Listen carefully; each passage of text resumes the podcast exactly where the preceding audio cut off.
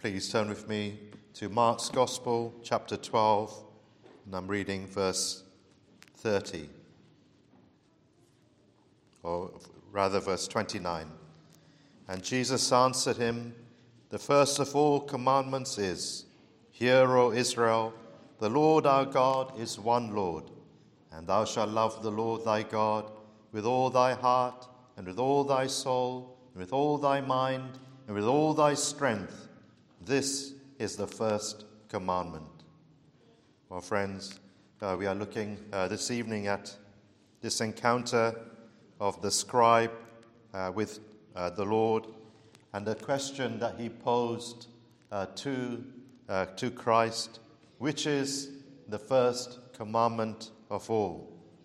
And the Lord's answer was that we should love God. Love God above everything else. This is God's first requirement from each one of us. My title is, funnily enough, you may say, Discovering God's Love. Why are you talking about, why is your title Discovering God's Love, you may ask? Shouldn't it be a loving God or something along those lines? Well, friends, the answer is because we can only really begin to love God when we realize how much He loves us. We can only have love for God when it dawns upon us how good He is He has been to us, how kind He has been to us, how gently He has treated us in spite of the way that we have treated Him. Love begets love, isn't it? And when we realize how much God loves us, only then can we really begin to love the Lord. So we'll look at this. But firstly, uh, look at this man, this scribe. He came, uh, reason, came uh, to, with, to the Lord with this question, which is the first commandment of all. He was a scribe, a Pharisee. It seems like this question was not something that originated with himself. It seems like it was a question that was put into his mouth. It seems like he is the mouthpiece for all the other uh, Pharisees and the scribes. It seems because he was articulate somewhat and he was in, intelligent in somewhat that he is, he is pushed to the, to the front and say, with this question. Because even though on the surface of it it looks like he is asking in an honest way, Mark's gospel tells us that he actually came tempting Jesus or testing Jesus. So, on the surface of it, it looks like he's testing Jesus, but actually, we, when you look at the way he responded to Christ and the way that he even said, Lord, you've spoken the truth. Well, the Pharisees and scribes didn't speak of, Christ in that way. And the very answer he gave in verse uh, 30, 34, that to love God, he seems to have got it. He seems to have got what the heart of the message is, the heart of, of the commandment, the, the purpose of life is to love God. He seems to have got it. Look at his answer uh, in verse 34. He said, Yes, Lord, you said what is right to love God with all the heart, with all the understanding, with all the soul, with all the strength, and to love his neighbor as himself is more than whole burnt offerings and sacrifices. The sacrifices that they had in the Jewish times, yes, they were important, but not with, uh, with, with the absence of love for God, they were nothing. They're nothing. This is what he's got at. He's understood it that the greatest commandment is one must have an affection for uh, God. So, though he's coming outwardly with this question, it seems like he really uh, is somewhat open to Christ, unlike the other religious people who were closed and who were trying to trap him in his words, as we read uh, earlier. So he is uh, somewhat uh, different. He's more willing to listen to Christ and to learn uh, from him. And that's why the Lord, at the end, he said, Thou art not far from the kingdom of God. Well, friends, my first point is, is just very simply this you may be like this scribe in some way. Outwardly, you have many questions. You may be asking questions like, for example, why does God allow war? Why does God permit so much trouble in the world? If He is God and He's a God of love, why doesn't He intervene to do something, to get rid of all the evil? Why do people have to die? Why? People will, uh, why, it's God's fault. Why doesn't He do something to stop it? Well, these questions may they may not be your, your own questions. They may not have originated from your own mind, from your own thinking. It may be things you've heard from others. Others have put these things in your mind. And so you're coming out, when you meet with Christians, you come out with these questions Why does God allow this and that to happen? But inside, maybe, maybe, hopefully, friends, you are one who is still open to God and haven't closed that, the door of your heart completely. Maybe inside, even though outwardly you seem to be opposed, maybe inwardly you're still hoping that and thinking this that there's something in this. Let me listen. Let me learn. Let me find the way of truth. And if you're open, if your mind is open, that's good. That's wonderful. God can work with you. God can teach you wonderful things. God can bring you to know the truth. But look at this, the answer to this question. Which is the first commandment, this man said? Which is the great uh, commandment? Which is the most important commandment in life? And Christ said, There is uh, one God. And uh, here, there is, this is the first of all the commandments.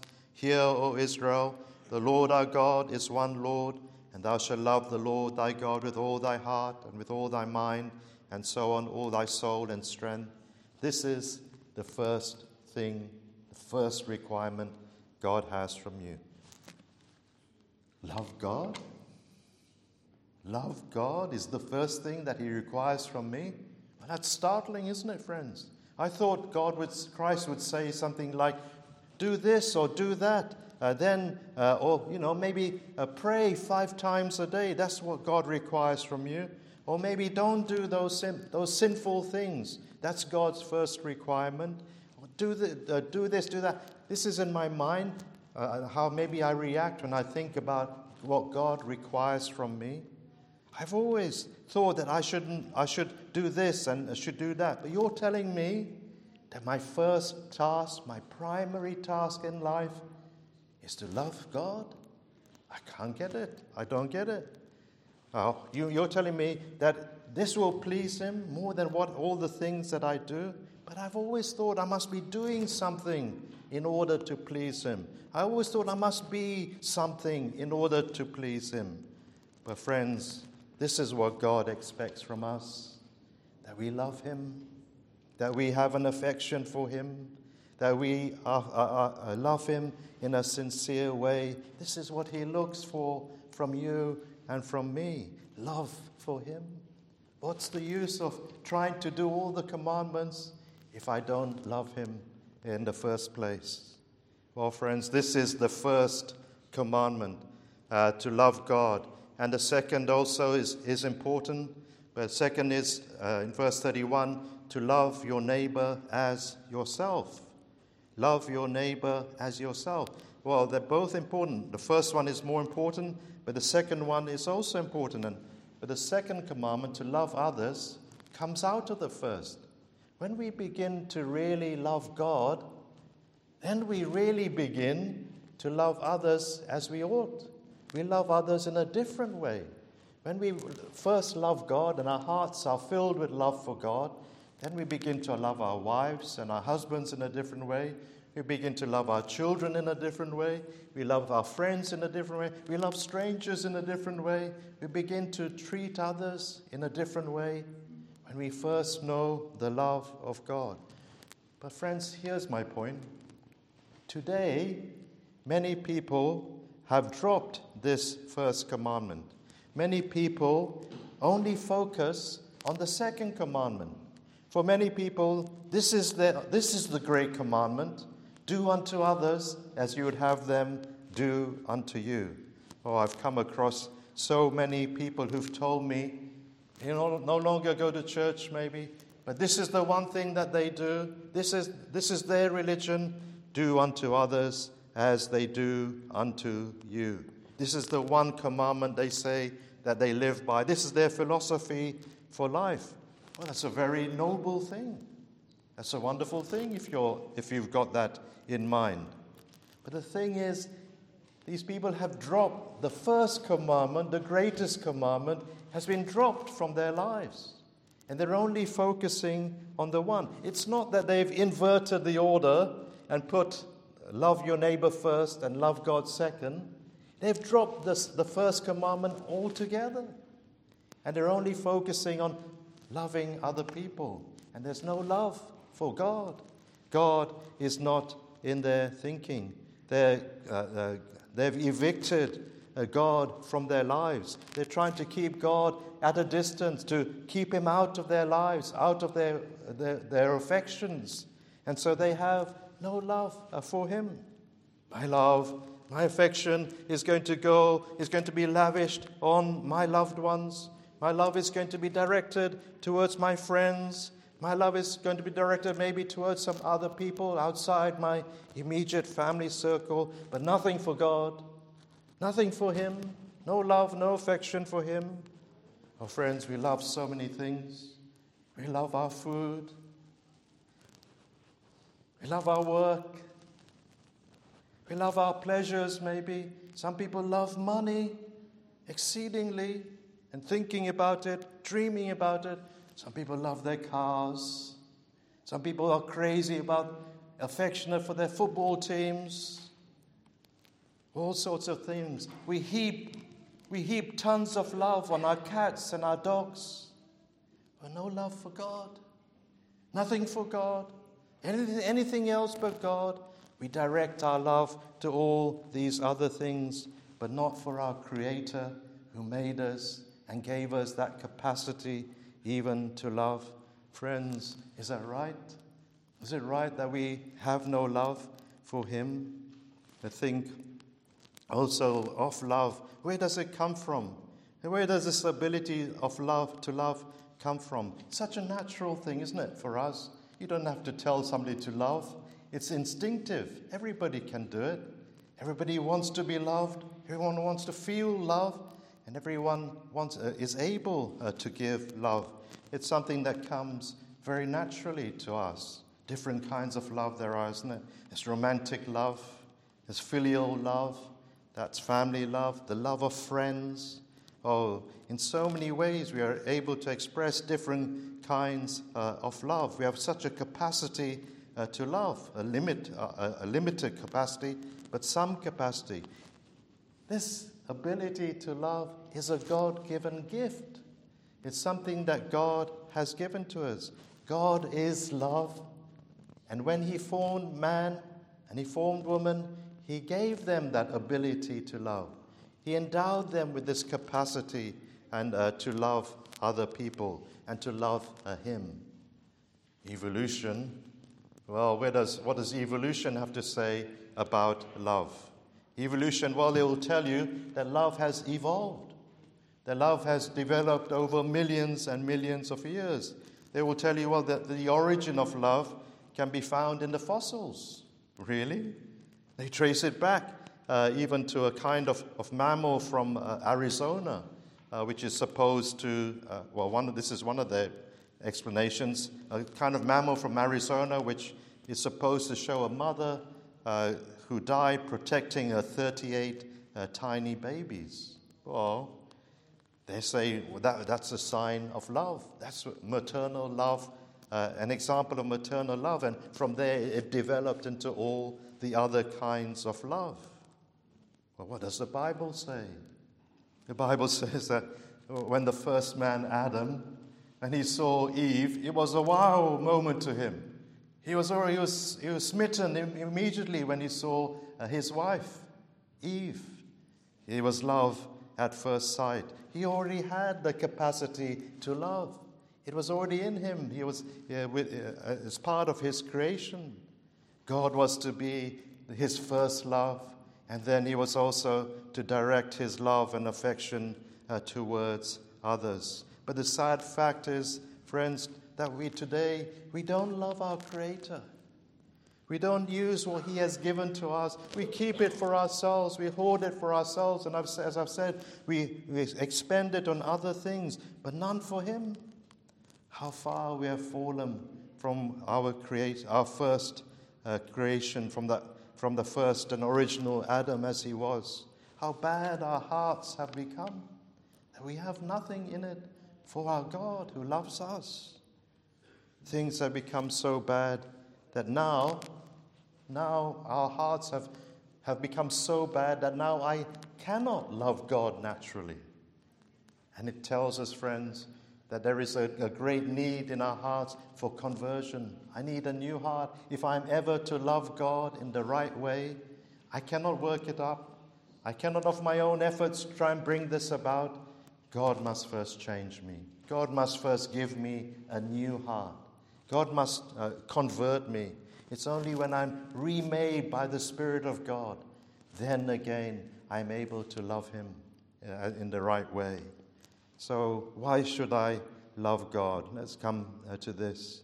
Well, firstly, because it is our duty. The Lord our God is one Lord. There is only one Lord. And it's our duty as those who have been created by Him to obey Him and to love Him, to do what is right in His sight, but also because He is deserving of our love. And let me just spend a few minutes uh, here talking about why we should love him, why he deserves to be loved. Think, dear friends, think of God, think of his characteristics. There's so much to admire about the Lord. Let me just mention a few in the brief time we have. He's self existent. Oh, friends, he depends on no one uh, for his existence. He is the eternal God. He is never, ever depended on anyone else. He depends on nothing outside of himself. We need, we are dependent uh, creatures. We depend on God to give us our every breath, every breath that we breathe. But for God, uh, he, is, he doesn't need any outside help. He is not dependent on resources outside of himself. He is able to and does exist entirely by his own power, by his own uh, uh, uh, self existent ability. But then also think how he is all knowing. Oh, he knows all that there is uh, to know. We're ever learning, ever needing to learn. But the Lord knows all about science, He knows all, all about maths and geography and all those other subjects. There are no conundrums with God. There are no gaps in his learning. There are no unknowns to God. He knows everything.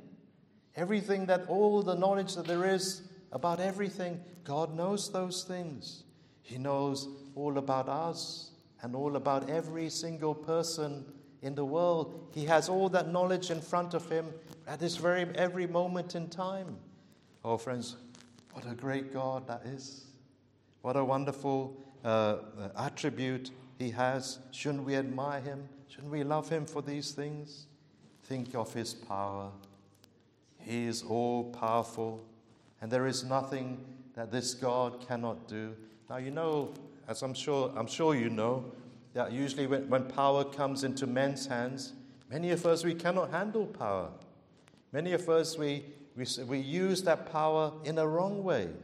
And we use that power maybe for our own selfish gains or to help our people, our friends uh, who, who need help. Or maybe we will use that power to, uh, to, uh, to harm other people. This is so common. We read about it uh, in the news all the time how people misuse uh, uh, power when it's given to them. But not God.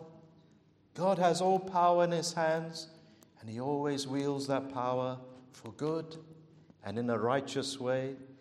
Even when he sends judgments on the earth, it's because they are deserved, they are righteous uh, judgments. But he uses his power, friends, to restrain evil. Oh, you complain, this world is terrible. This world is so bad, it's so evil. Uh, I wish God would do something about it. But, friends, yes, it is bad, it is evil, it is terrible in, in so many ways. But God is working. God is restraining uh, evil in so many things. God is using his power to prevent it. If God didn't use, do that, we wouldn't be able to live in this world. This, this world would be a ter- even worse place to live than it is now. Oh, how we should love him for that. Because he uh, prevents so much evil from taking place. And then again, he uses this, his power to keep the world in order. He sets up kings and governments. In all countries, we know, uh, have a government of some sort. Not all of them are good. Some are dict- dictators, and some of them are, have military regimes. But even those very uh, not, so, not so good governments, even they have a measure of order in, in their societies. Even they try and do some good uh, to uh, their countries. And that order, friends, is so vital, isn't it, for us, so that we can live and we can get a job and we can work and we can have our own home and we can go about our daily life in an orderly way. This is not to be taken for granted. But this is who's doing? Man's doing? Government's doing? No, friends, God is behind these things. God uses his power to set in place those governments. He is the one who establishes these minor powers to rule so that we can enjoy a measure of peace in our own lives. Oh, how we owe it to God, friends. Otherwise, this world would be a chaotic place to live in. Shouldn't we love him for that? Because yeah, he's doing these things for us. But even, uh, even uh, especially, uh, let us think about how uh, his goodness and his love is directed towards, towards us in particular, how it reaches us as individuals. You know that we have provoked him by our sins, by our rebellion against him, by our neglect of him, and He has the right and He has the power in His hands uh, to cut us off, to punish us for such behavior. And He can do it instantly, in a moment. Uh, he can, uh, he can cut us off, but He doesn't. He doesn't do that. Our sins deserve that, but God doesn't do that. God's justice says, cut him down, punish him. He deserves it. He's not fit to live. And God's patience, God's long suffering says, give him time, give him space to repent. Perhaps this year, perhaps this month, perhaps today, he will realize the wrong that he has done against you and he will repent. Perhaps the, t- today he will cry to you for, for forgiveness. Give him space, give him time to repent. Spare him the punishment for now, delay the punishment. And God does that, friends. Oh, friends, long, long ago, I ought to have been cut down for my sins. Even now, I ought to be in hell because of my sins. But because of God's love, because of God's loving patience and long patience with me, I stand here still today. How can I not love Him? How can I not love Him who has spared me from such an, an end? Isn't it the same for us all? Think of how good God has been to us. Surely this will stir our cold hearts when we think of it. But where shall we start with God's goodness? Where can we begin and where can we end with His goodness? We could think about all the good things that He loads our lives with. We have food, we, have, we are able to sleep uh, through the night, we have clothing uh, uh, on our backs. We have a home, a place that we can call at least home, even if it's not maybe the best that we desire. We have somewhere to rest our heads. We have family. We have friends. These are things that come from God. We have the skills and the abilities uh, to work, strength to do our work, a mind to think and to reason to do sums, to diagnose, to build, to communicate. Oh, such a plethora of things that individuals, one individual person can do. And these things have been given to us by the Lord. God has given them to us. Oh, I, I thought it was me. I, it's, it's, me. It's, it's because I, am a hard worker. It's because I'm intelligent. It's because I'm, I'm this and that. No, friends. These are gifts God has given to you. And you've just used them and developed them. Of, uh, uh, uh, but the initial gift comes from Him. God has given uh, uh, them to you. Give Him the glory. Don't steal the glory for yourselves. Give thanks uh, to God, friends. It's rather like, rather like, like this. Imagine that you're a tenant in a, and you're in a fully furnished house. And the house, well, it's so everything that you need is provided for by the landlord. Everything is there. There's nothing that you want. Everything you have all, all the mod cons in the house. You have a lovely, comfortable bed, and then uh, this landlord he takes he, he does uh, he provides everything. All the furniture is provided for you. Nothing belongs to you. Everything, of course, has been lent to you, and uh, you can enjoy this property. And that's how we are in, in life. We are just tenants of all that God has given us. Everything that we have and everything that we enjoy in life is something that God has given us. God is the landlord. We are just holding these things, we're just tenants. And every day, this great landlord, this kind landlord, well, he sends us, as it were, to our door all the food parcels that we need. We are well provided for. And all uh, he desires from us in return is that we love him. That we love him. We owe him everything, friends. How good he is to us. Even though we're so unthankful and we're so neglectful and we forget him and don't think about him, still he extends his goodness and his kindness towards us. It should lead us to repentance. But, oh, friends, the best of all you want to see the best of all where God's love is, look to the cross. Look to Him sending uh, Christ, His begotten Son, His favorite Son, His best Son, His dearly beloved Son. He sent Him into this world. God gave up His Son for, for sinners. This is the very best thing He could do. He didn't spare Him all that suffering that He went through, He permitted Him to go through all that God sent him to die, to suffer and to die in agony, so that I wouldn't have to suffer and die in agony in hell, so that I wouldn't have to die eternally in hell. God sent his Son to take the place of all those who will trust in him. God sent him to the cross. Is the greatest demonstration of, the, of love. Look to the cross and see the Son of God dying for those who do not deserve anything, taking the punishment of the sins of all who will trust in him upon himself. What a weight of punishment. Think of the millions and millions of people who have trusted in Christ, and he bore their punishment for them as only he could do. How good is the Lord! How kind, how merciful is he! Oh, friends, words are so inadequate for me to convey to you his goodness and his kindness. But look to the Savior. This is, this is the way that God requires us uh, to come to him and to come with love. But I do not have time. My time uh, really uh, has run out. But can you see, friends? Can you think about these things when you have time? Think of God's love. Love begets love.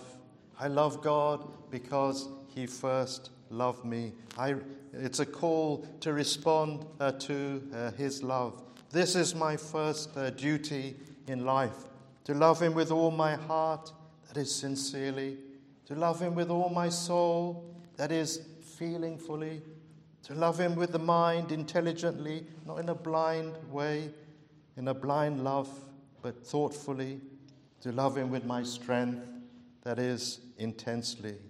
But oh, we cannot do it by our own. We don't have the ability to do it. We must come before God and first ask Him, Lord, change my heart. Lord, forgive me for all my sins. This is the way to begin. I repent of my sins.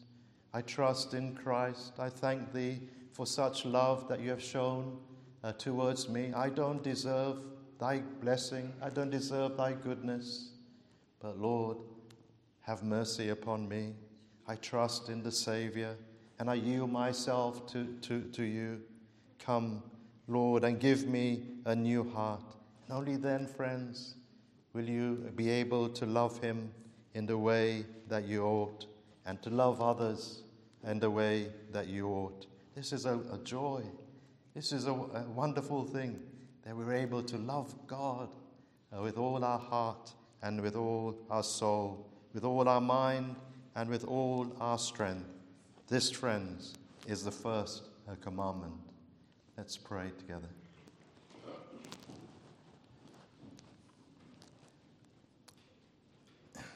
Our great God and Heavenly Father, oh, how we thank Thee for Thy great goodness towards us and those wonderful uh, things that we receive from Thee that confirm to us and prove to us again and again that Thou art good and kind and merciful. And Lord, draw our hearts unto Thyself. Grant that each one of us here may be those who are lovers of Thee more than anything else. Bless us in this way, we pray. We ask in our Saviour's name. Amen.